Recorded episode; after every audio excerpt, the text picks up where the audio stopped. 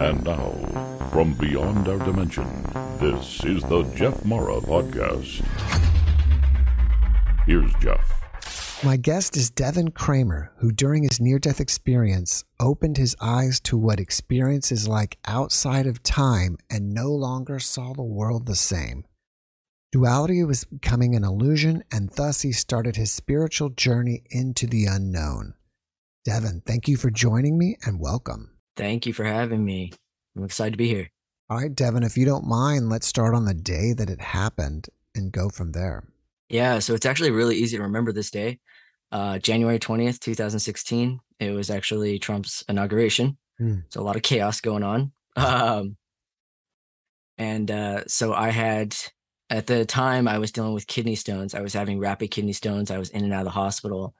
And I decided I wanted to get off pain meds and actually try to do something natural. So I bought some CBD. And I ended up having an adverse reaction to the CBD very quickly. And what I didn't realize is it had actually caused my body to have a stroke. And so my left brain was actually starting to close down. So I picked up the phone very quickly because I thought I had been poisoned. And so I called 911. I let them know that I had been poisoned. And then I needed help. And about that time, I collapsed. And so probably about what I felt like was like 5 seconds later, I was up. I was walking around my apartment. I was looking around at things, and the colors were brighter than I'd ever seen, but they weren't painful to my eyes. They were very vibrant, but they did not hurt my eyes. I looked at the TV, and time had frozen. There was nothing that was happening on the TV. It was as if it had frozen at that point. And so I noticed instantly that something was not right. And the moment that I noticed something wasn't right was the moment everything was okay.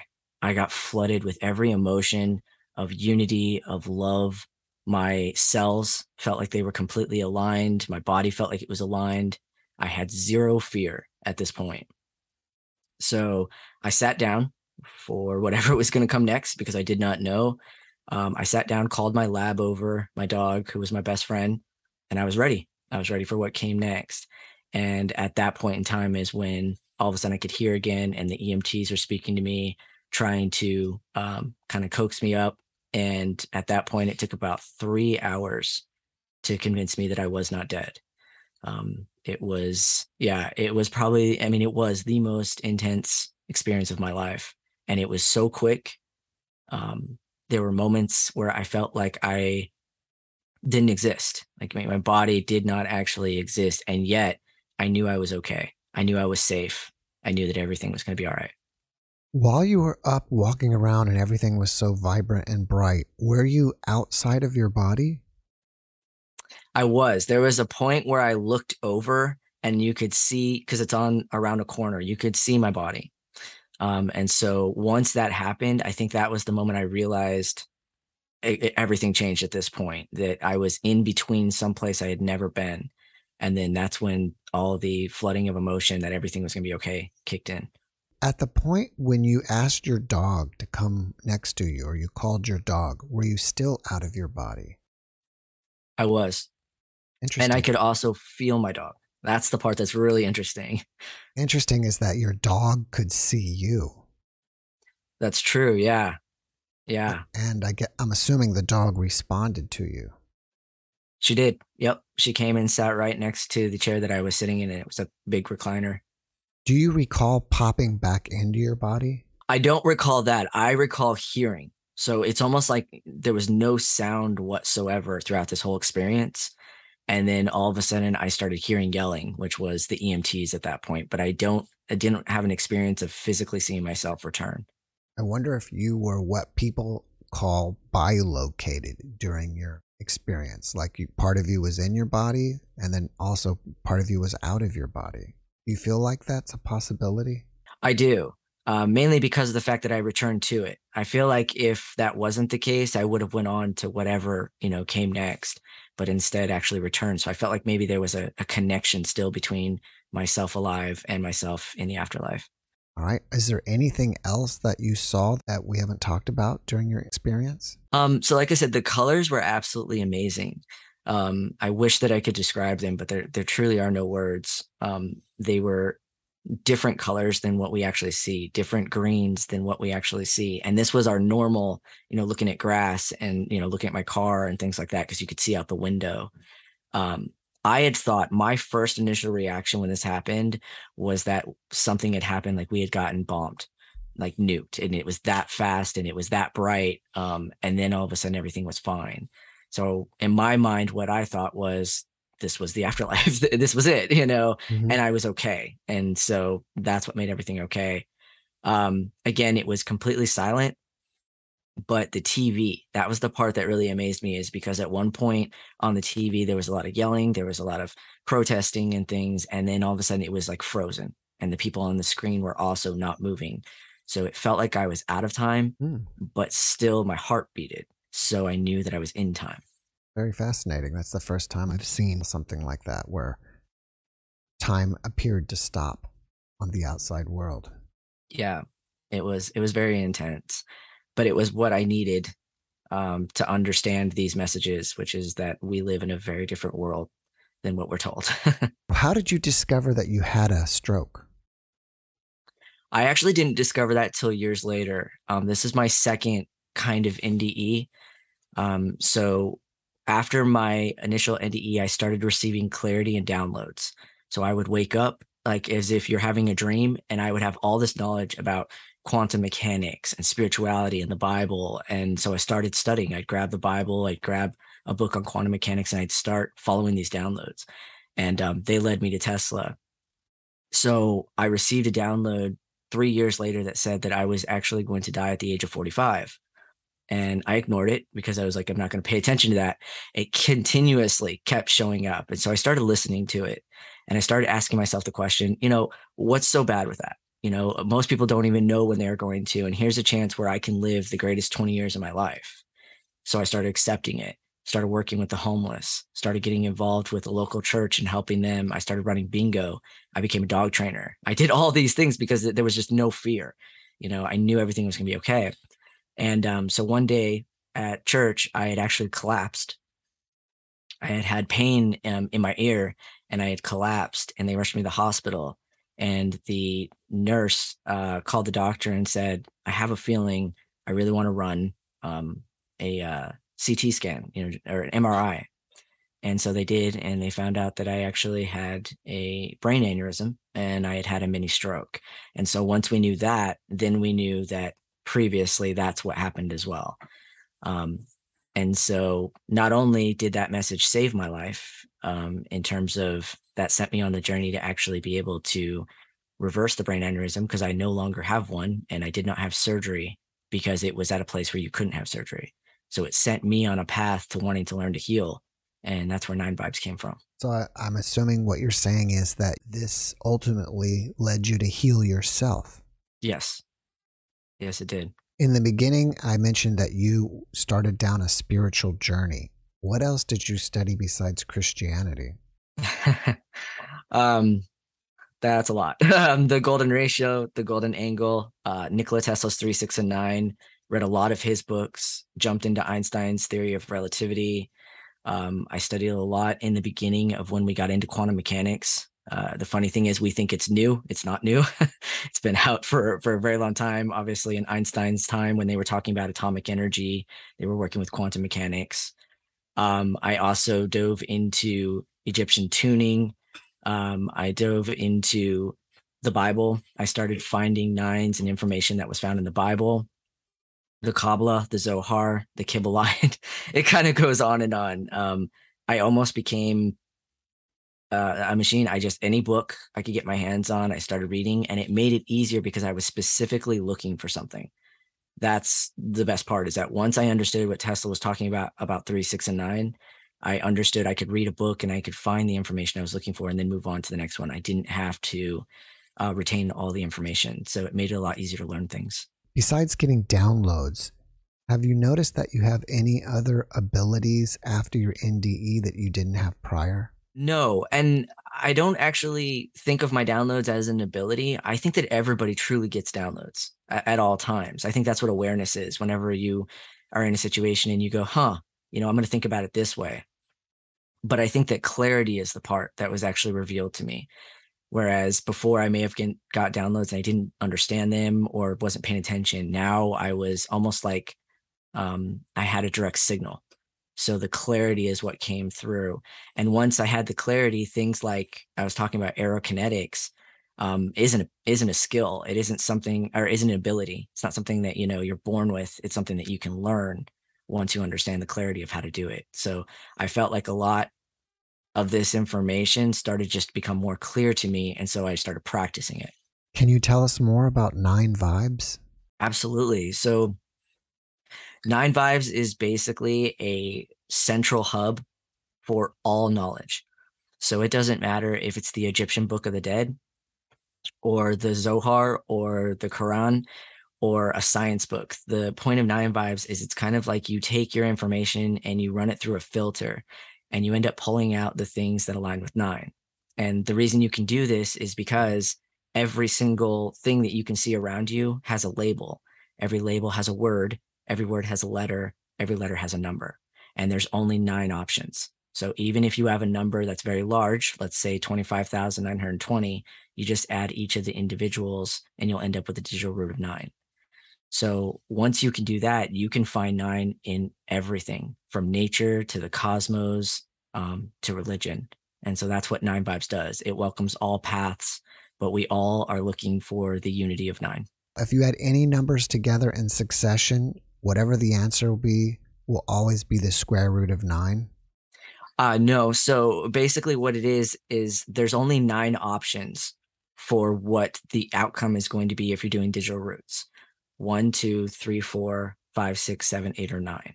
So in other words, if I were to take 2 plus 2, all right, you end up with 4.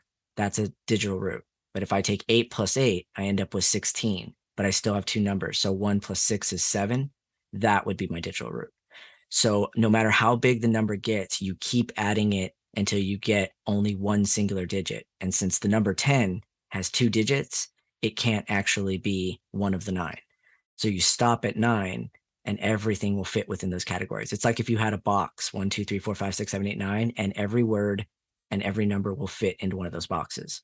I'm just trying to do the math in my head and trying to remember that. I've seen it before and I'd forgotten about it, but it's nice to kind of review that again. So if we have like 6 plus 7 is 13, and then you end up with 1 plus 3 is 4. Correct. And then, so 4 would be the digital root. Okay, digital root. Tell me that again. What is the digital root?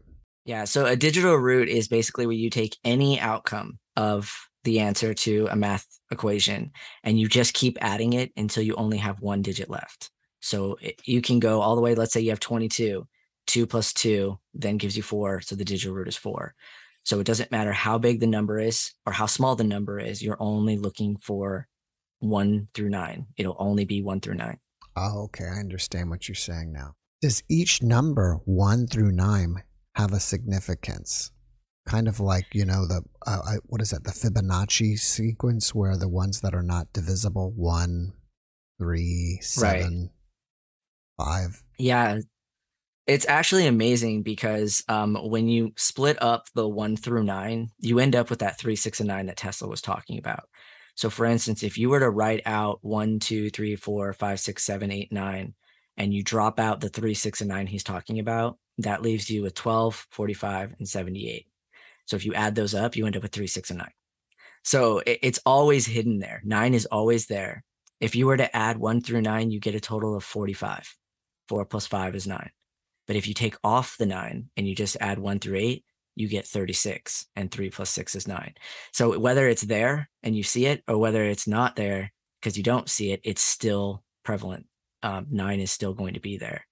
So each one of these numbers, it's not that they represent something special. It's the fact that each one of them fit together to create that 3, 6, and 9 flow. And once you're living your life in a 3, 6, or 9 flow, then you're living aligned with nature. Because when you get down to the mathematics of how nature was created, such as you were talking about the Fibonacci sequence. That's basically just taking a number that came before to the present number and you get a new number, and you keep doing that to infinity. It's, you know, the bunny sequence of just hopping and keep going to infinity. Or you're talking about Benford's law, which is a law that governs everything. They used it in Enron whenever they were able to find out that they were changing their numbers because it didn't follow Benford's law. It doesn't matter what you're talking about. The highest you can actually go in a digital root is 9. So no matter what you're discussing, it will fit into one of those boxes. And that makes it easy to find patterns. How do we apply the theory or the science of nines to our lives and get benefit from it? So I love this question because you can do it in many ways. There's something that's called a 369 calendar. So what you do is you take the date and you just add up all the numbers. So today is 10/26/2022. So if you were to add up the 1 plus 2, you get 3, plus 6 is going to be 9, plus 2 is going to be 11, plus 2 is going to be 13, plus 2 is going to be 15. So 1 plus 5 is 6.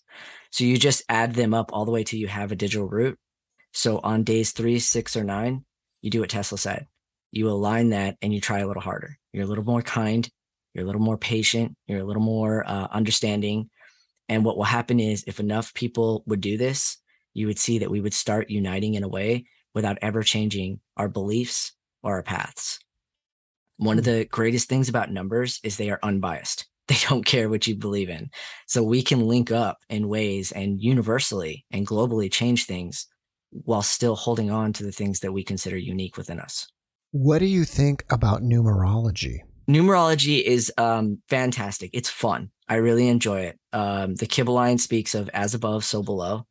So whether you're talking about following the cosmos or whether you're talking about following just like birth dates, I have done some research to find out that on the day that you're born, you can link it to the star that was in the sky that gave more of the element that is in your body.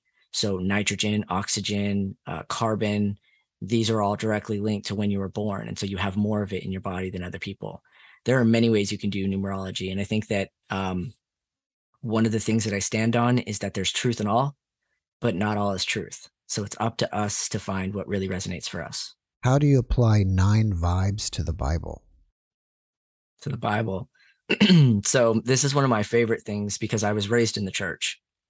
So finding a way to actually link mathematics and science back to the church is good for me because I believe that it's about bridging things, not getting rid or burning things down. So for instance, that circle that you were talking about, the 9 where you add the 9 at the top and then 1, 2, 3, 4, 5 in terms of vortex math all the way to 9. If you were to put a triangle, an equilateral triangle, and rotate it, you will actually reveal the 7 chakra frequencies in unison if you rotate it around. And so in the Bible, you can actually go to Numbers chapter 12, Numbers chapter 7, representing your 7 chakras or your 7 candles, verse 12. And as you continue going through that, it's going to reveal to you the 7 chakra frequencies as well. So it's all directly connected. You can look at Jesus's walk, right? So if you take Jesus in gematria is 4, 5, 6, 6, 6. And 4 plus 5 plus 6 plus 6 plus 6 is 27, and 2 plus 7 is 9. So whether you do it from a Hebrew side and follow the Kabbalah and the Zohar, or whether you do it from a Christian side, you're able to find 9 in all the different books and all the different stories. Does 9 vibes apply to the Merkaba? It does. Again, the as above, so below. So the 1 triangle is going to represent a certain amount of numbers. That's going to add to 9. The bottom is going to be, so it's going to be 147 at the top or 174, depending on how you view it, and 285 or 258 at the bottom. And so that's going to be your 6, and top one's going to be your 3. So put them together and you have a 9. At a point in your life, do you just start seeing these sequences and 9s everywhere?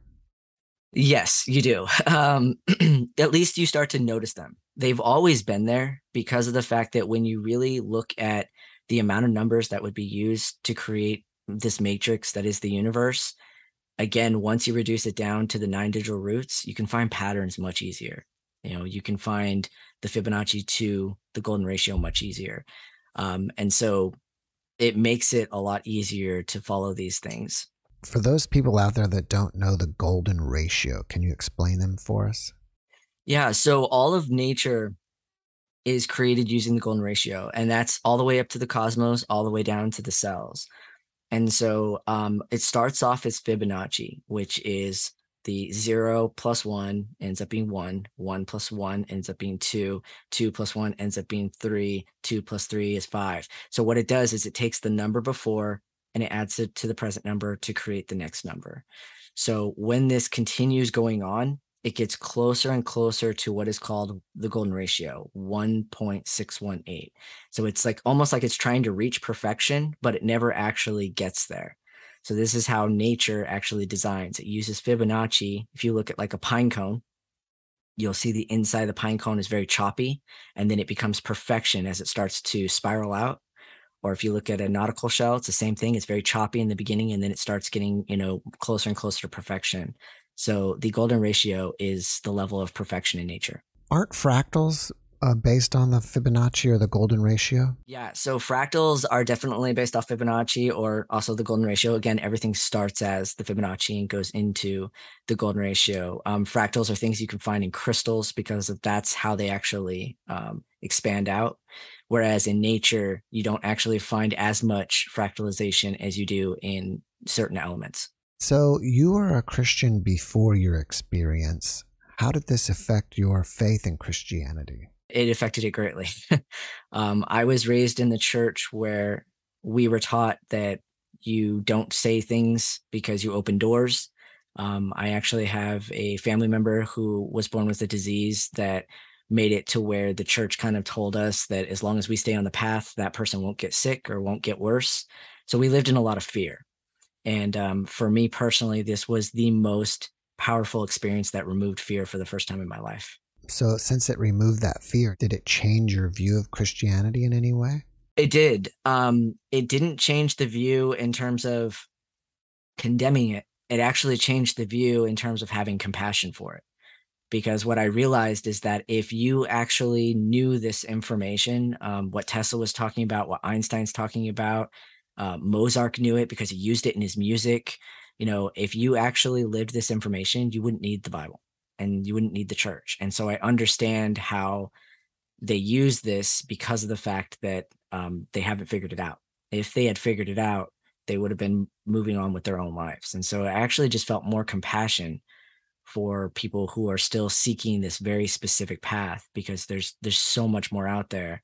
And it's about getting off the yellow brick road. You have to trust in something greater than yourself. And that's a very difficult thing to find in religion. You mentioned that you practice aerokinetics. What is that? So aerokinetics is basically the understanding that all around us is quantum energy.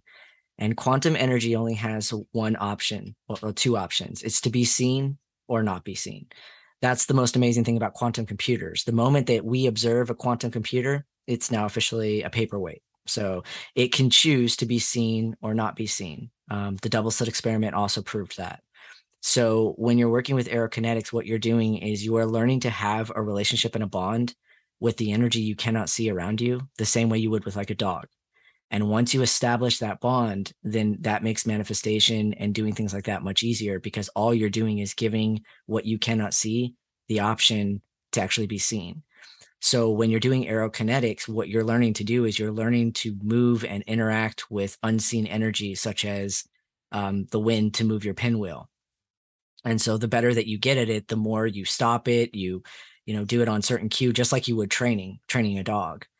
And so it's just energy work. And so whether you're doing it in aerokinetics, which just means wind, or whether you're doing it hydrokinetics, which is water, you can also do pyrokinetics, which is obviously fire. So it's about tapping into the sentient energy that is in our elements. Since you use the word kinetics, is it about moving the energy? It is. It's about collaborating with the energy. So a lot of times when people hear that, they think control.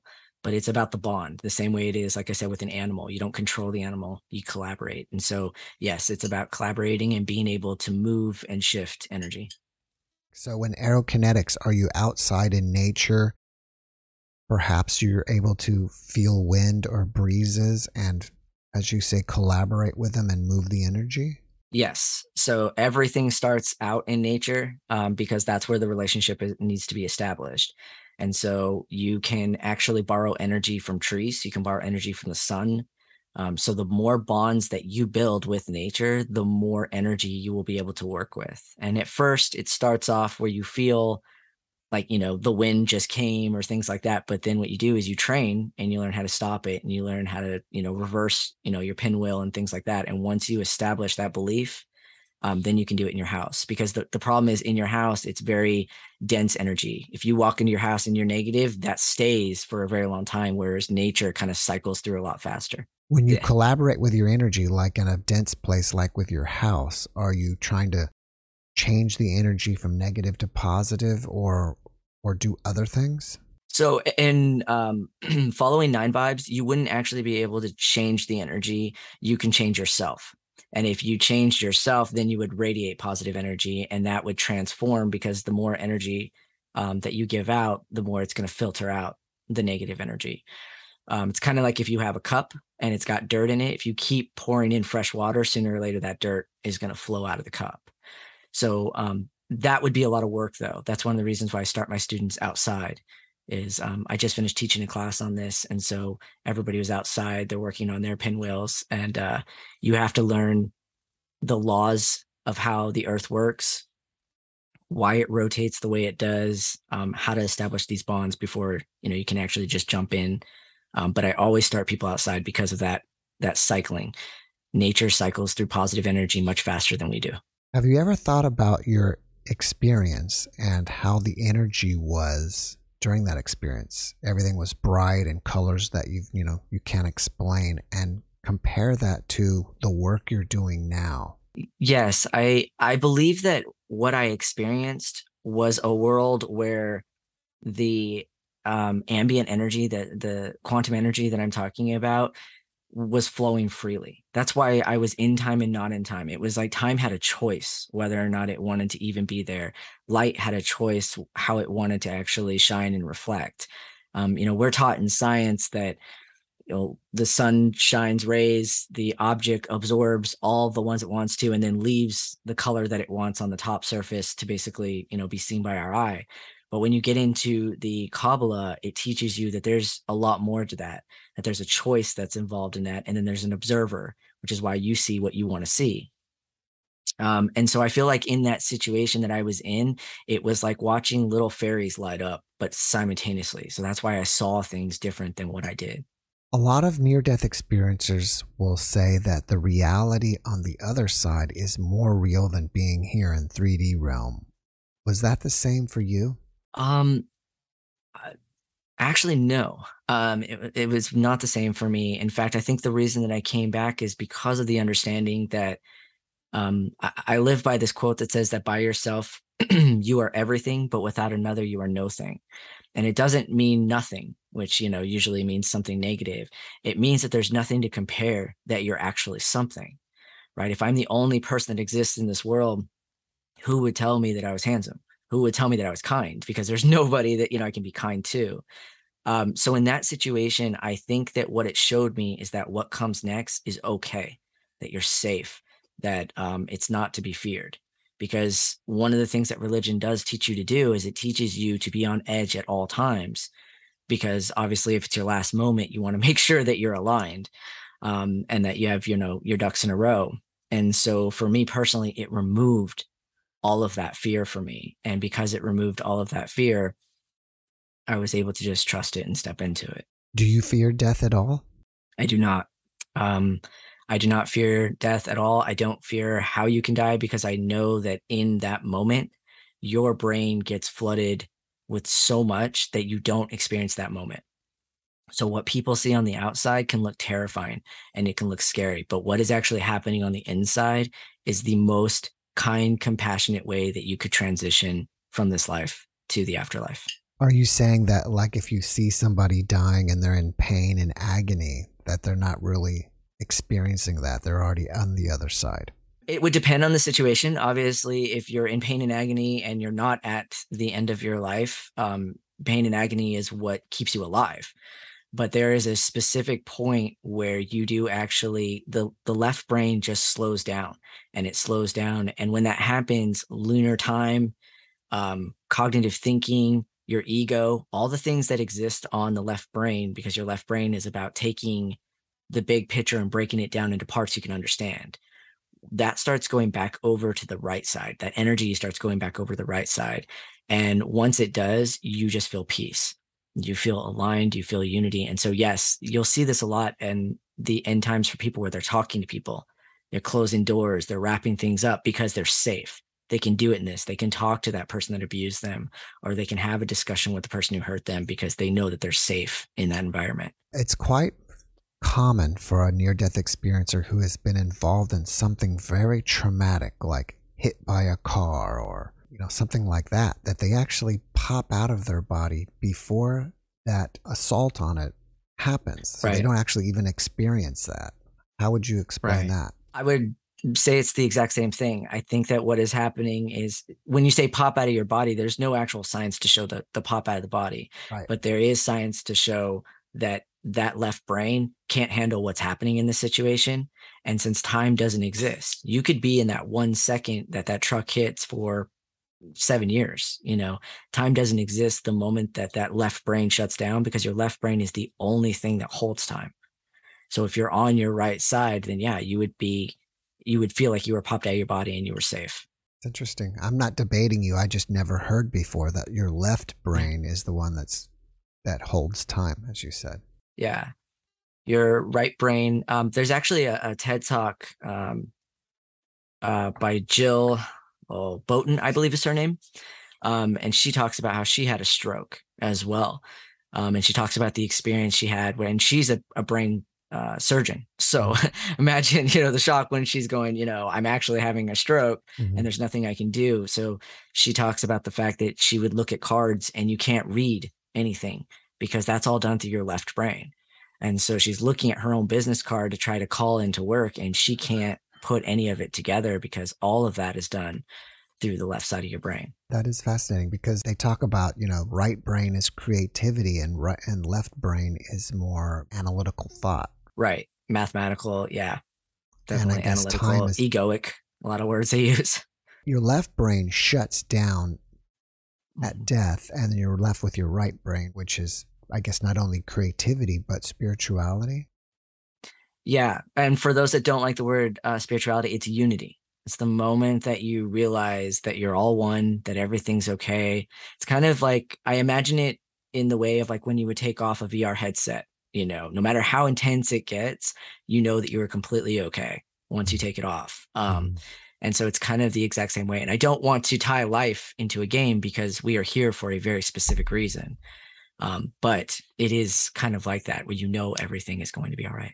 I love that you mentioned the VR headset, because my son has one and I was in that world for a while. And what was fascinating is when I took it off, and I think it was after the very first time that I used it, it's almost maybe like having a near-death experience. I was like, oh, I'm back here. Right. Yeah, imagine when they get it really good and then you're like, oh man, I'm back here. All right, so if people want to find out more about your Nine Vibes aligned information, how do they find it? Yeah, so they can actually go to ninevibesuniversal.com. So it's a 9 as the number and then vibesuniversal.com. I also have a YouTube channel as well as a Facebook. I have an ebook that has 26 chapters, including my healing journey. So you can learn how I did it and kind of follow that story.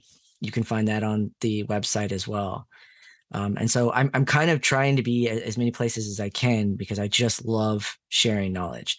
And Nine Vibes welcomes all paths. There's not a single person, a single path that is not welcomed. The only guide to Nine Vibes is just being kind. And you can find that in any walk. Your ebook is called Nine Vibes, Using Nine as a Cipher. Do they find that on your website or Amazon? You can find it on both. You can find it on the website and on Amazon.com.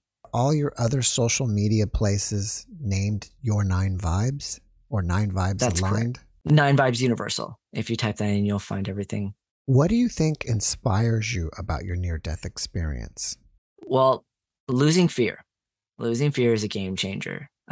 We don't realize how much fear that we have in our lives, and we don't realize how much fear takes from us. I tell people often that you live and die by fear. And so until you learn to rise above that, it's going to be the thing that determines, your misery, your joy, depending on where you're at. what inspires me actually is other people, the people who came before. You know, when you learn about Einstein, Mozart, Tesla, these are all people who thought outside the box. They did not stay on the path. That's the whole entire point. They called Einstein and laughed at him, calling, you know, his stuff false science, you know, and he comes up with the theory of relativity. So I'm very inspired by people who are willing to expand past the bounds that we're supposed to stay within, because those seem to be the people that really change things.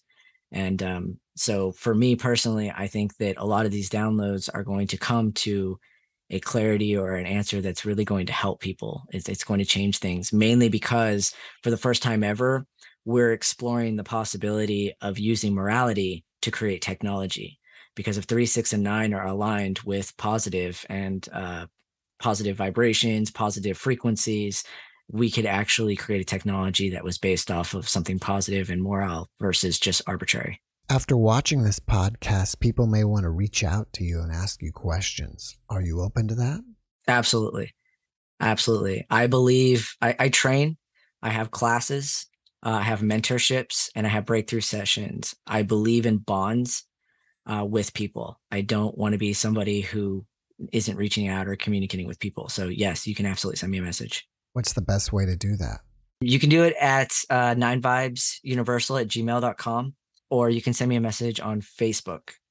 You could just send me a message. Almost all of them come through. All right. Do you have anything else that you're working on that you would like people to know about? Currently, I am working on a class on cryptocurrency. I had some people who came to me and really wanted some help understanding it, and I was able to find some 9 vibes alignments, such as Bitcoin itself is a digital root of 9.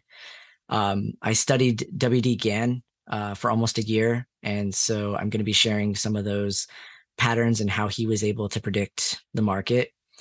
As I said, I do training classes. I have beginner classes, advanced, and self-mastery.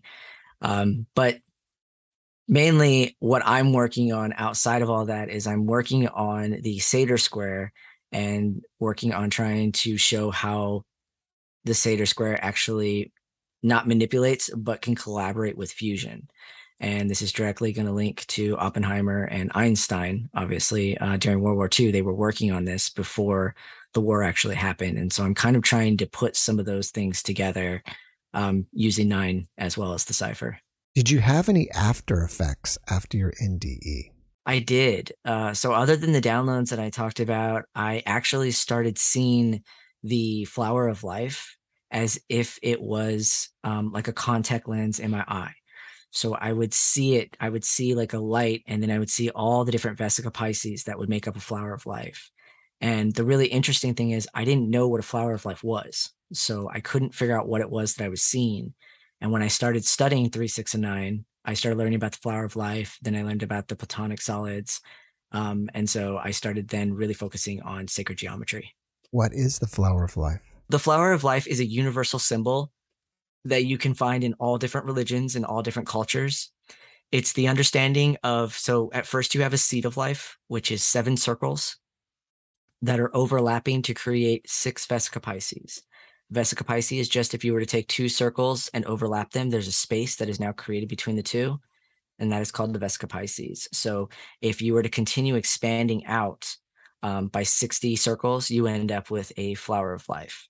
And within that is every point that you could to create sacred geometry. So you can have the tetrahedron, isosahedron, octahedron, dodecahedron, and cube all within the Flower of Life.